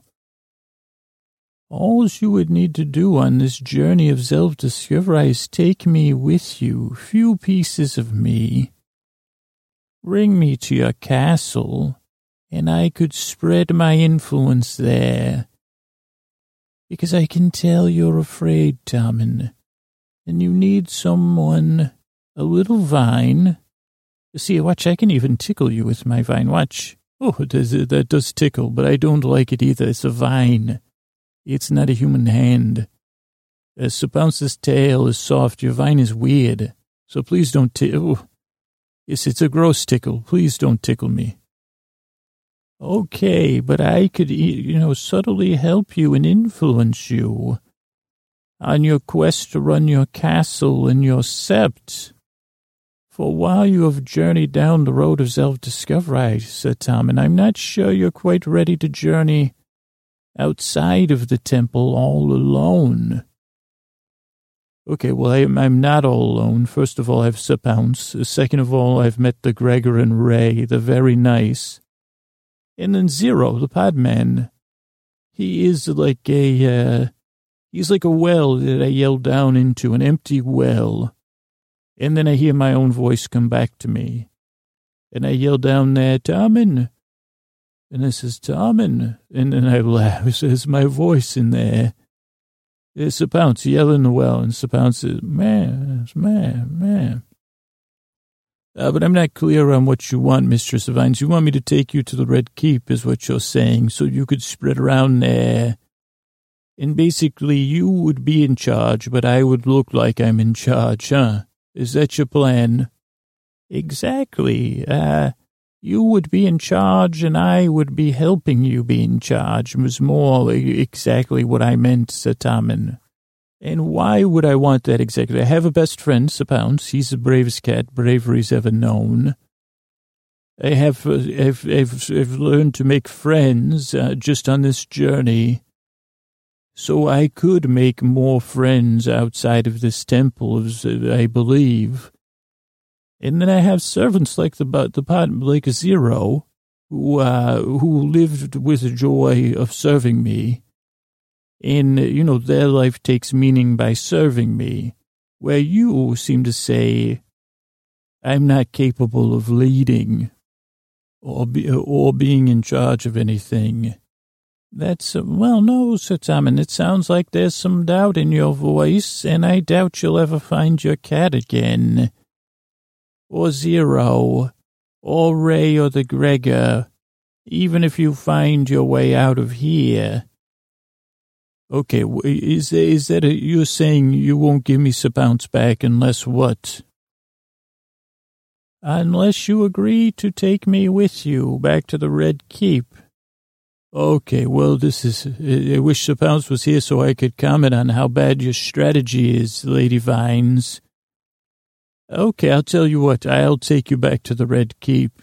If you give me one good reason, I, I don't think you could handle Sir Pounce, uh, for one. And for two, why would I need you? I don't need your help. I can do things on my own.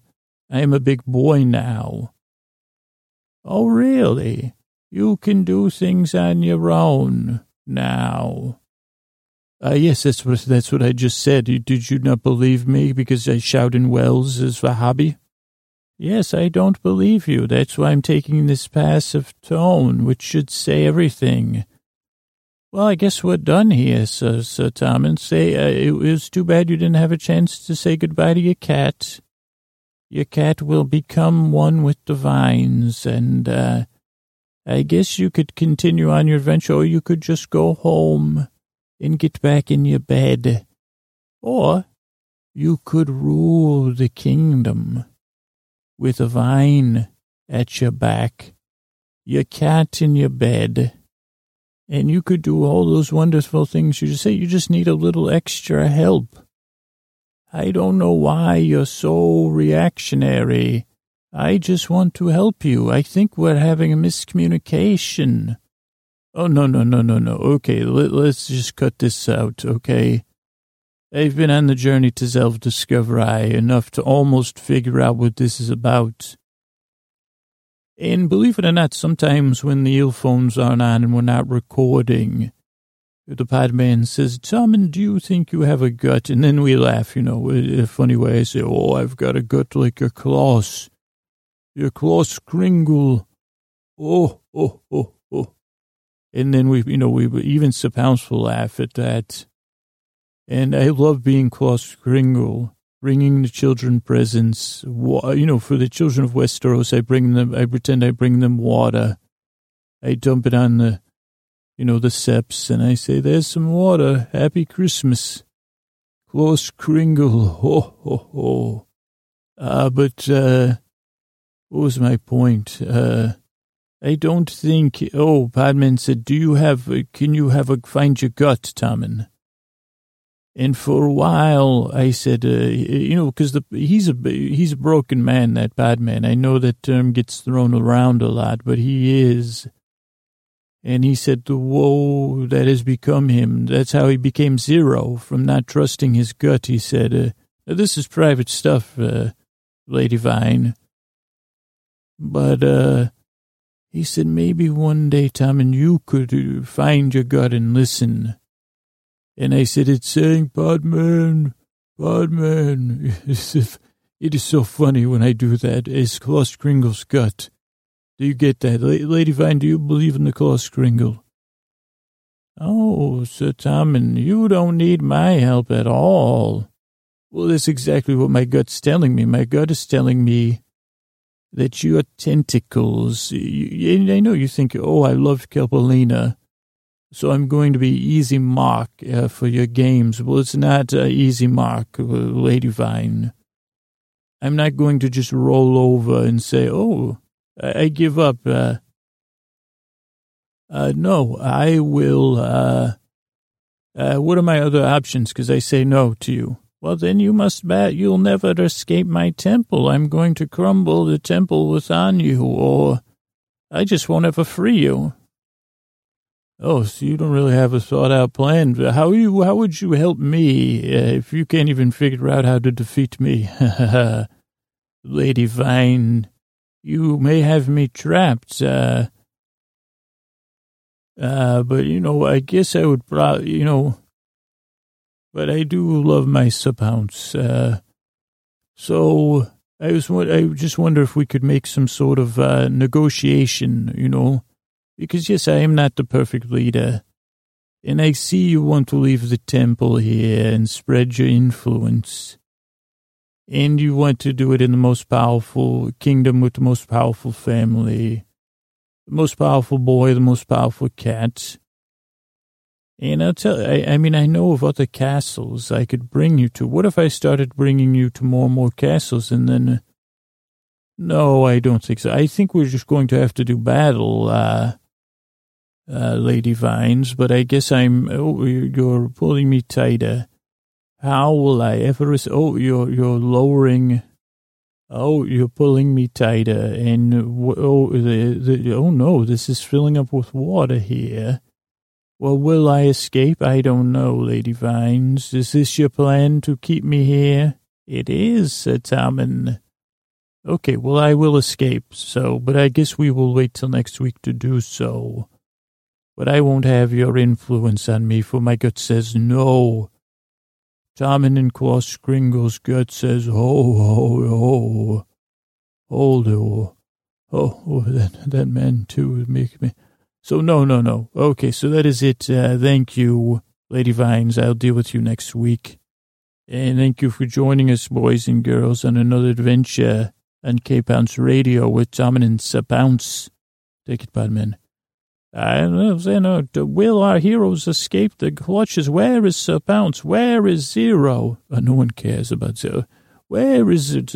Will Tommen escape the clutches of the lady mistress of vines? What fate awaits our heroes? Find out next week on K Pounce Radio. Radio, best friendship. Okay, Podman, I'm I'm exhausted.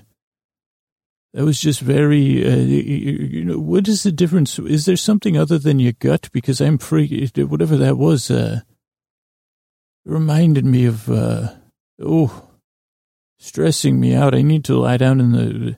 Oh yeah, it's fine to get in a fetal position, Tom, and you had a venture. Okay, good. So my gut can get tired too. Yeah, do you want a candy cane? Because you did such a good good job playing Klaus Kringle. Oh, do you have fresh candy canes? I have some that Klaus Kringle forgot to bring with him. Six, six or eighteen months, nineteen plus 12, 30 months ago or so. Oh, excellent. And do you have any for Pounce? No, no, no, he can't have. Okay, thank you. Okay. Okay, so that's it. Thanks, Tom, and thanks, everybody. Uh, Crone, Sweet Sweet Crone, Miller Smith, Barky, Jester, Hound Dog God, uh, you know, it's, uh, let's just, let's just pretend that, you know, Hound Dog God, uh, this is your uh, valuable, uh, prayer, pentient calling, praying in uh, to continue our adventures as the goon as as the former residents of the Goondocks, the team that uh, set out on a quest so that Mar you know that Martha Plimpton as my what is that word called proxy or proxy? Uh could learn more about herself and find the tools she needs to grow outside the Goondocks to help Mikey in this, you know, this, this prayer based saga,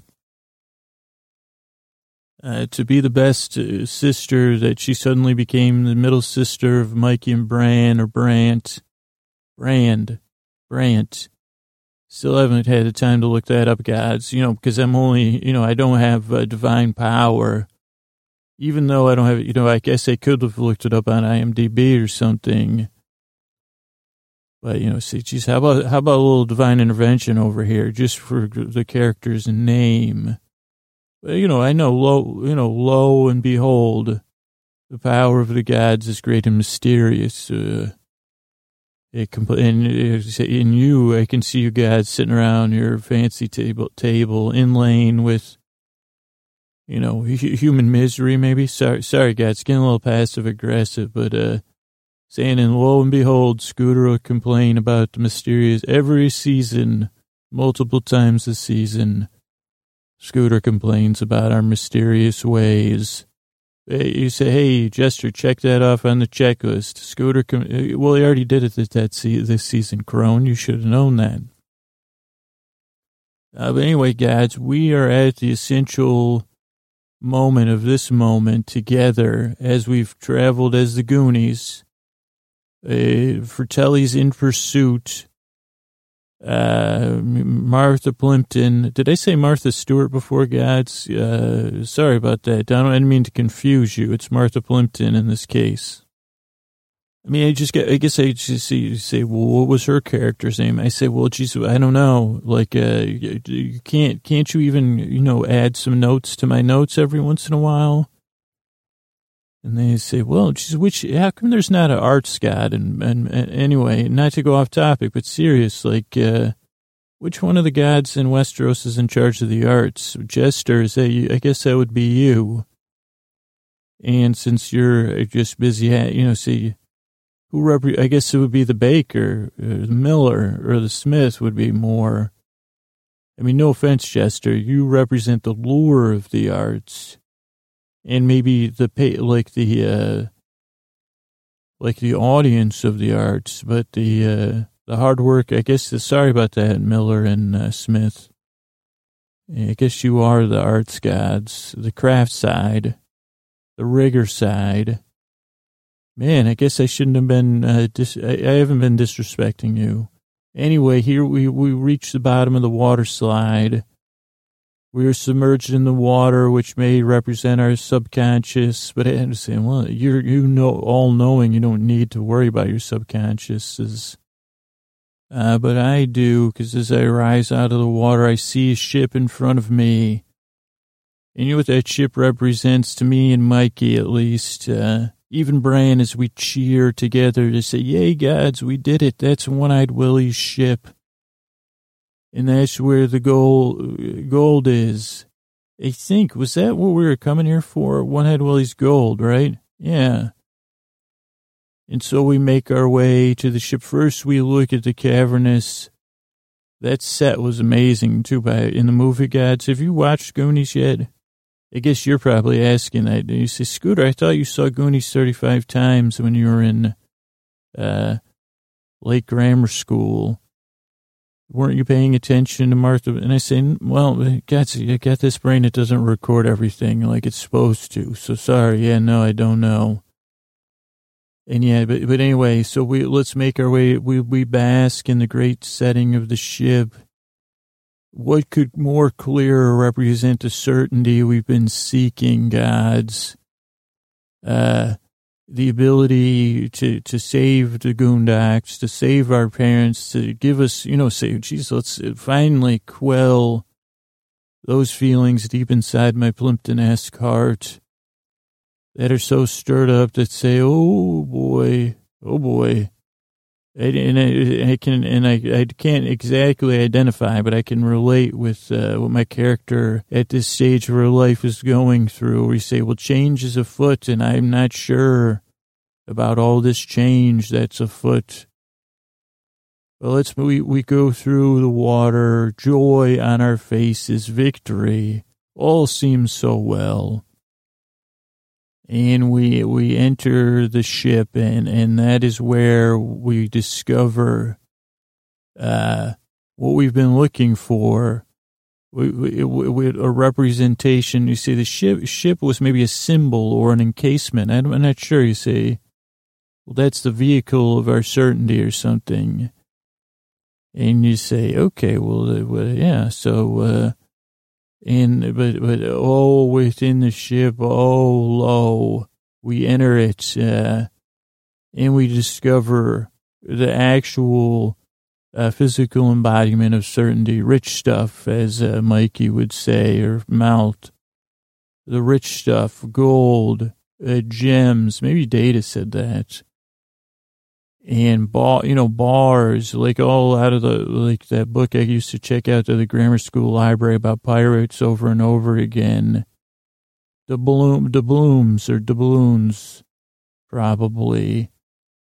And of course, One Eyed Willie, um, uh, an actual mystery, uh, gods. One Eyed Willie does have one eye, we learned, uh, in a, a mystery that I'm not sure like like was it a mystery of greed? I guess I see that again. I think that might have been the lesson the movie gods lesson one that I wasn't like even Mikey has to take a, a breath from his aspirator or his inhaler, whatever you call it, gods. And at this point, I see Mikey's jean jacket buttoned up. I see Mikey, you're looking, you're looking sharp. Uh, you know, you're our leader but you're, you know, not in this case. So I say, then I have to push him out of the way. And as we greedily grab for the certainty gods, you know, uh, right? They say, oh boy, let me fill up my pockets. That's what I would be doing. You know, let's be honest. I guess I'm not Mike, you guys. I'm only Scoots playing, you know, with poor, Mar- I guess poor Martha, Martha Plimpton has to be, you know, my proxy. So she, and she wasn't really dressed for stuffing things with, uh, she just had a t-shirt and jeans on, I think. But if I was her, I would have put up, I would probably put up, put on one of the jackets from the crew and I'd be vigorously stuffing it with certainty. Oh boy, how stuffed can I get these pockets full of, full of uh, stuff? How much, uh, you know, can I, uh, you know, oh boy, this is it. it. And only if I could stuff them to the gills, that would be the guarantee everything is going to be okay. Finally, my obsession, gods, is, is, is going to be, everything's going to be our Goondock saved a doubt gone and all that. But then we hear the cackle of uh, one Ma Fratelli. And or the, I guess she doesn't cackle. She said, Mariah, Mariah, you see? And then, you know, the, the two other Fratellis, and they have us, Scots, even though I had my hands on what I thought was going to fix it all.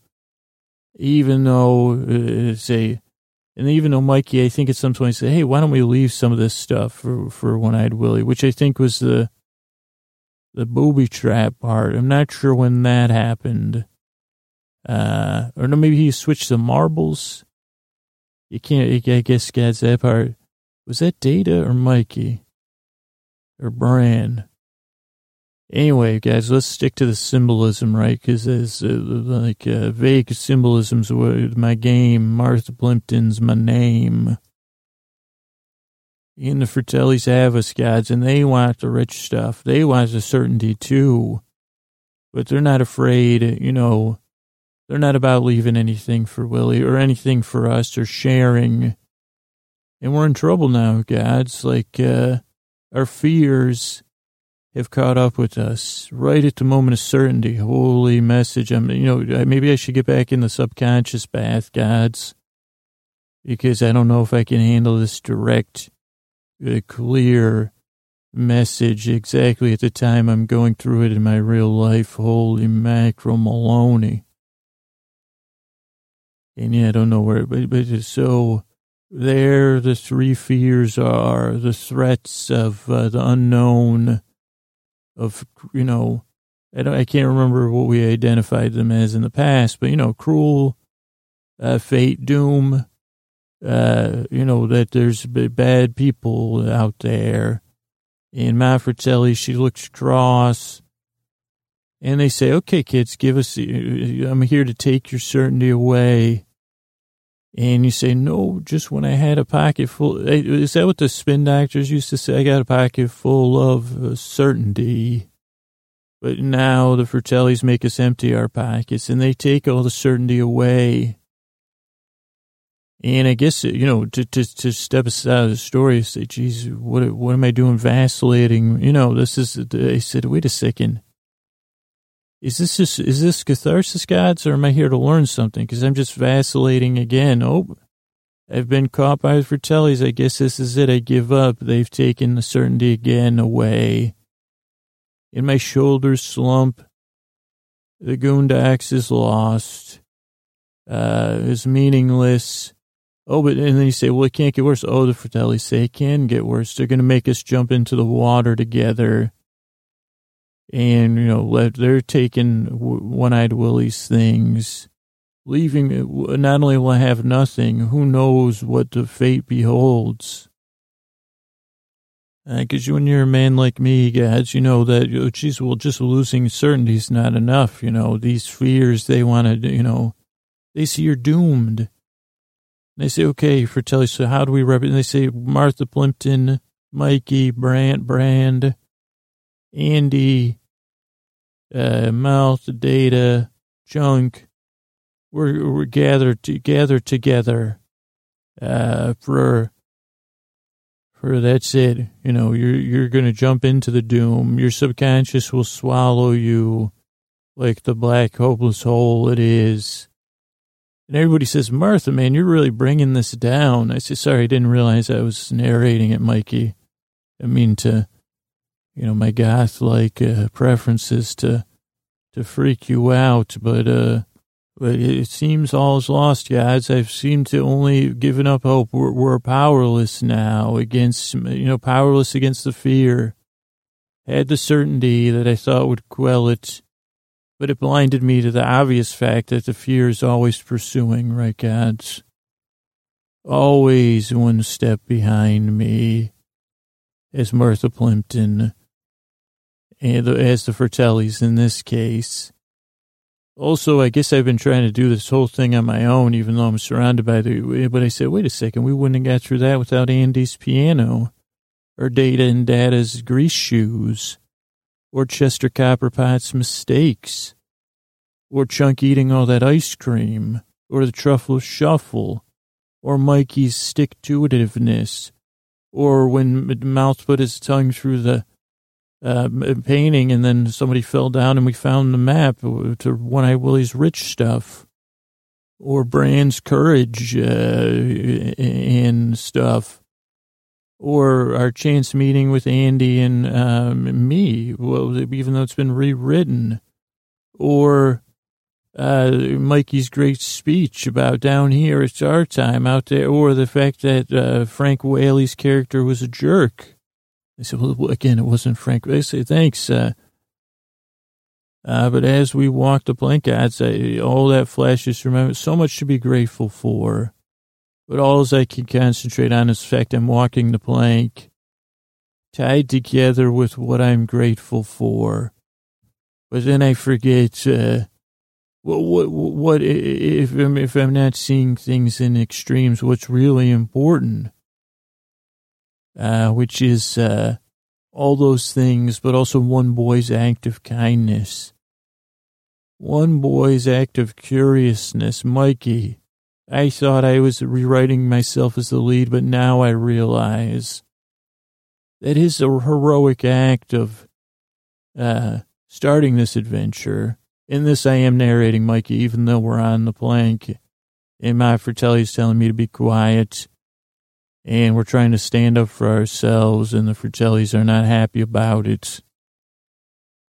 Mikey, it's your acts of curiousness. Uh, you know, maybe we started in a desperate spot, but uh, you answering the call to adventure, but then you answering it once again and looking deeper, and then not just finding sloth, but being kind to him is that what has saved us?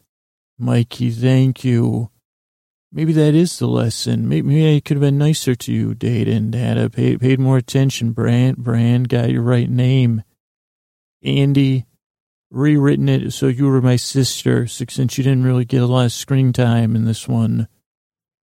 Uh, Chunk, uh, you know, maybe stick in a Disney-esque movie bullying message. Uh, or say, I think I did. I said, hey, I had those plaid pants with the elastic waistband too. And yeah, I don't think my self esteem ever recovered either. Or mouth, just say, are you acting out because you need a hug and a kiss? Yeah, maybe you are. Or maybe you're just funny and you need attention. Oh, Goonies, how I love thee as we get walk further on the plank. Mikey's act of kindness. Will it be what saves us, God? God's, I hate to, you know, close a prayer and a cliffhanger that's not, you know, on the old plank hanger. But luckily, Gads, you've watched, I think, you know, that was your assignment to watch Goonies at least once. So I'm sure you know. So Crone, sweet, sweet Crone, Miller Smith, Barky, Jester, Hound Dog, God, pending, you know, would say, well, are you a pending God?